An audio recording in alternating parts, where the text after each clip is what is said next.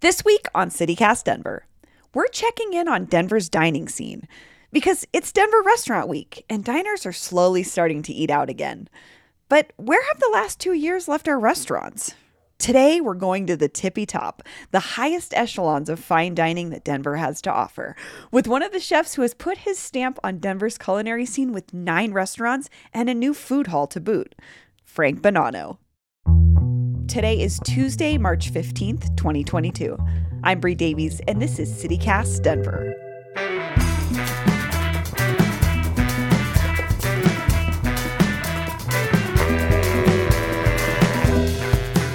And then garnish with Parmesan cheese. Lovely. Hi. Hello. We're talking about pasta over here. Yeah, I was just going to say something delicious is cooking already, it seems. yes. Hey, Paul. I'm Liz. Here's Frank. Hi, Frank. Hi. Good to see you. Thanks for doing this. Oh, no problem. Frank Bonanno, welcome back to CityCast Denver. Well, thank you. It's a pleasure to be back. This interview was a big deal for us at CityCast Denver because the last time I spoke with Frank Bonanno was almost exactly a year ago. It was our first proper episode of the show, and we wanted to make a statement about where Denver was in the middle of the pandemic. And Frank was living in his own uncertainty.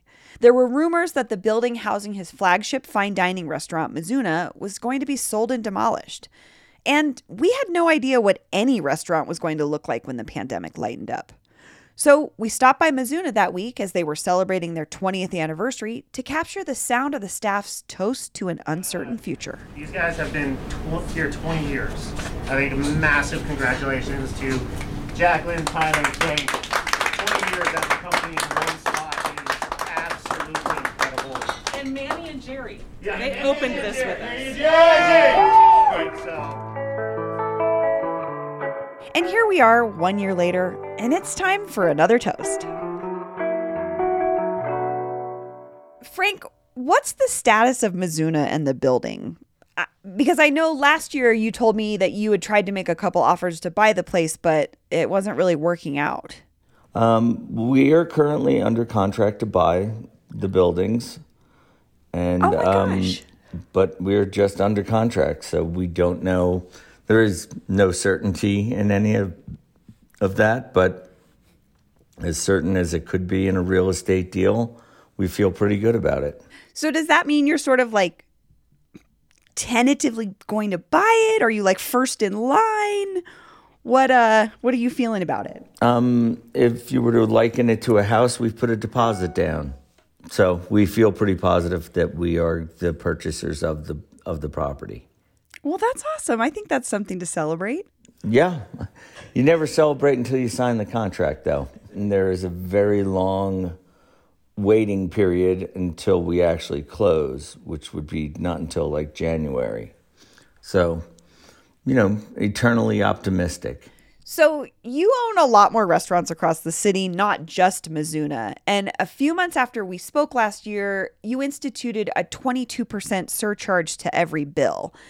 And I've heard of different restaurants doing different versions of this in the past two years. Can you explain where your version of the surcharge came from? Yes, we, we implemented a non tipping policy in order to just increase the wage of all employees that were working, managers, executive chefs. I mean, our goal is to try and give a higher wage to everybody that works in the restaurant industry or the hospitality industry. We're just trying to do it our little group at a time, but that that is our goal. And we we have seen that our servers are making about 10 to 12 percent more um, per hour than they were pre tipping and our cooks are making around 22 percent more per hour. So we've seen that it works. Um, but it you know it is not something that's easily attainable. I mean you you will get more than half of your staff to quit when they hear this. And you know it really takes culture and our people team to really explain and and be a part of it rather than just telling people what you're doing. That's interesting. I could see the reaction from servers maybe being like, you know, there's a certain gamble in in tipping, right? You you you hope for the biggest and the best, but this kind of maybe even the playing field a little bit and took some of that gamble well, out. It, it evens the playing field, but what it does is it makes everybody work as a team. I mean, that's where you don't get it. I mean, every restaurant has a bad section that only gets seated once, right? So, why is it fair for someone to have to always have that section when the other server gets the patio and that's the busiest section?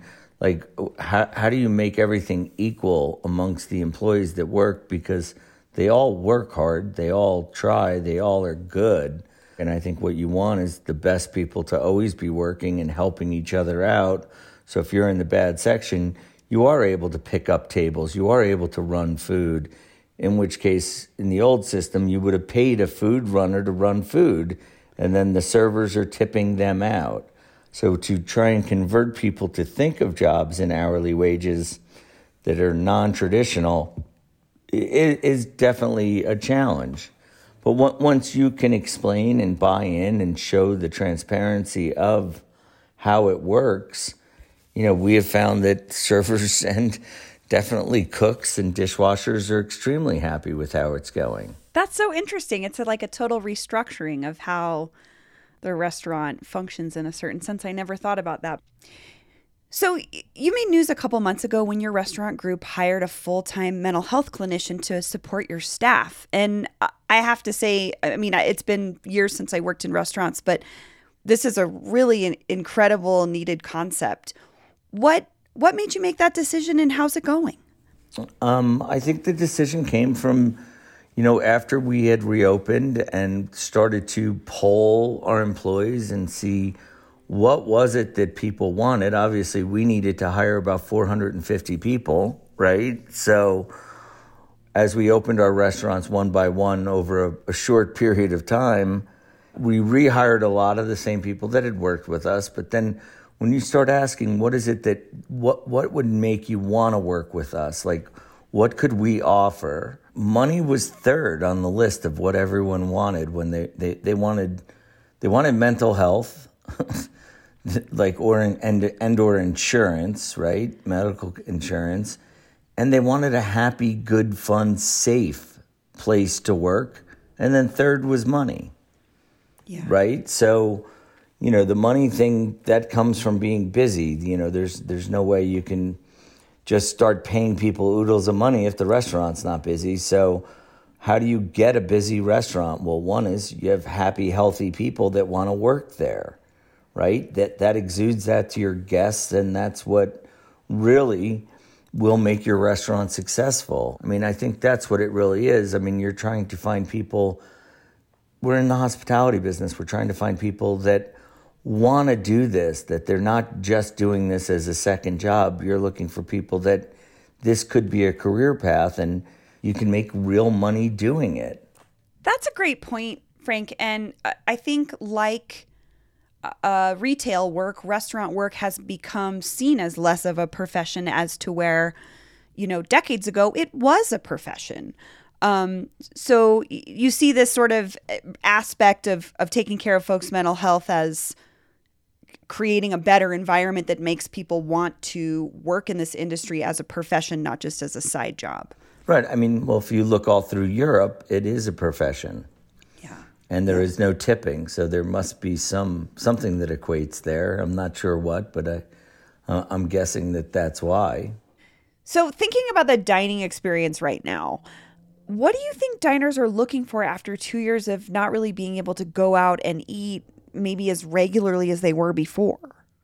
I think they're just looking for an experience. I think they're looking to be taken care of. I think they just want to have fun, really. I mean, that's it. You just want to go out and have everything to be taken care of. You don't you don't want to want for anything, right? I mean, you spent 2 years cooking and cleaning and having your husband or wife complain that they didn't like that or you were doing Uber Eats and now you have a real experience to go out and have someone take care of you. I mean, I, I think that's what we all inherently want is someone to take care of us or to show us respect and, and have some fun with us. And I, I think that's what the experience is. Yeah. So it's Denver Restaurant Week, and we're talking to all sorts of folks in the industry. Um, so I'm asking everybody, what do you hope for the future of Denver restaurants, Frank? I mean, Denver is growing so fast. I, I, I think it's growing faster than people think that it's growing. And, and the rents are getting really high. Um, but for me, I, I think the scene for Denver's restaurants is is positive. I, I think it's going to take another couple years to get us back. I, I mean, I think you're still going to see closures in the next couple of months.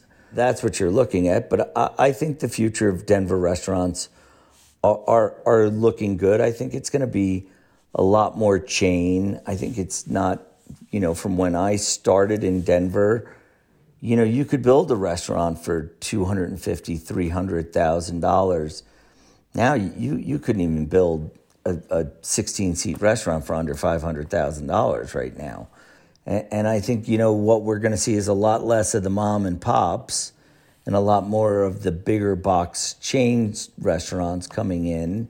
And you know that's a fear of mine, but it's not a bad thing, but I, I think that's what it's going to take. It's it's it's it's groups that have lots of money to build and can pay these huge rents, and and unfortunately, that's that's where I think the future is kind of going. Sure. So my last question is: we when we talked last year, you sort of mentioned or or joked that you were going to think about running for mayor. Do you think you would still run for mayor, Frank? I think it's governor now. but uh, no, I, I mean, I, I, don't know. I I would love to think that there is more that could be done, and I think that we have a lot of people that are very out of touch running in government, and I think I don't know. It's it's just very frustrating to see what what's going on, like just in government itself that frustrates me. And so, would I run for mayor? I, yes, I don't know. I, I wish I, I, I, half jokingly said that, and I, don't I don't know that it's time for someone like me. I'm, I actually think I might be too old. I think we need younger people. I think we need younger people in government that that understand the issues and understand the next generation a lot better than than the people that are currently doing it. I, I think you t- though as a a person that runs restaurants, you work with people every single day. I think you might have some some information and knowledge that politicians don't have. You're working on the ground every day with people. I, well, I, I, I do think that's why John Hickenlooper was so successful when he was a mayor because I think he saw the problems that impeded business and growth and was able to kind of cut through the BS of why are we doing it this way? It's so inefficient. You know, we need to work together as a country and we need to put some of these idealistic views to the side and just say, what do the people need? So it sounds like I want to run, but I really don't. Frank Bonanno, thank you so much. Thank you very much. I appreciate you taking the time to talk to me. I think you should still run. I don't know. I'll talk to Liz, who's sitting here, who's gr- grimacing. Hi, Liz.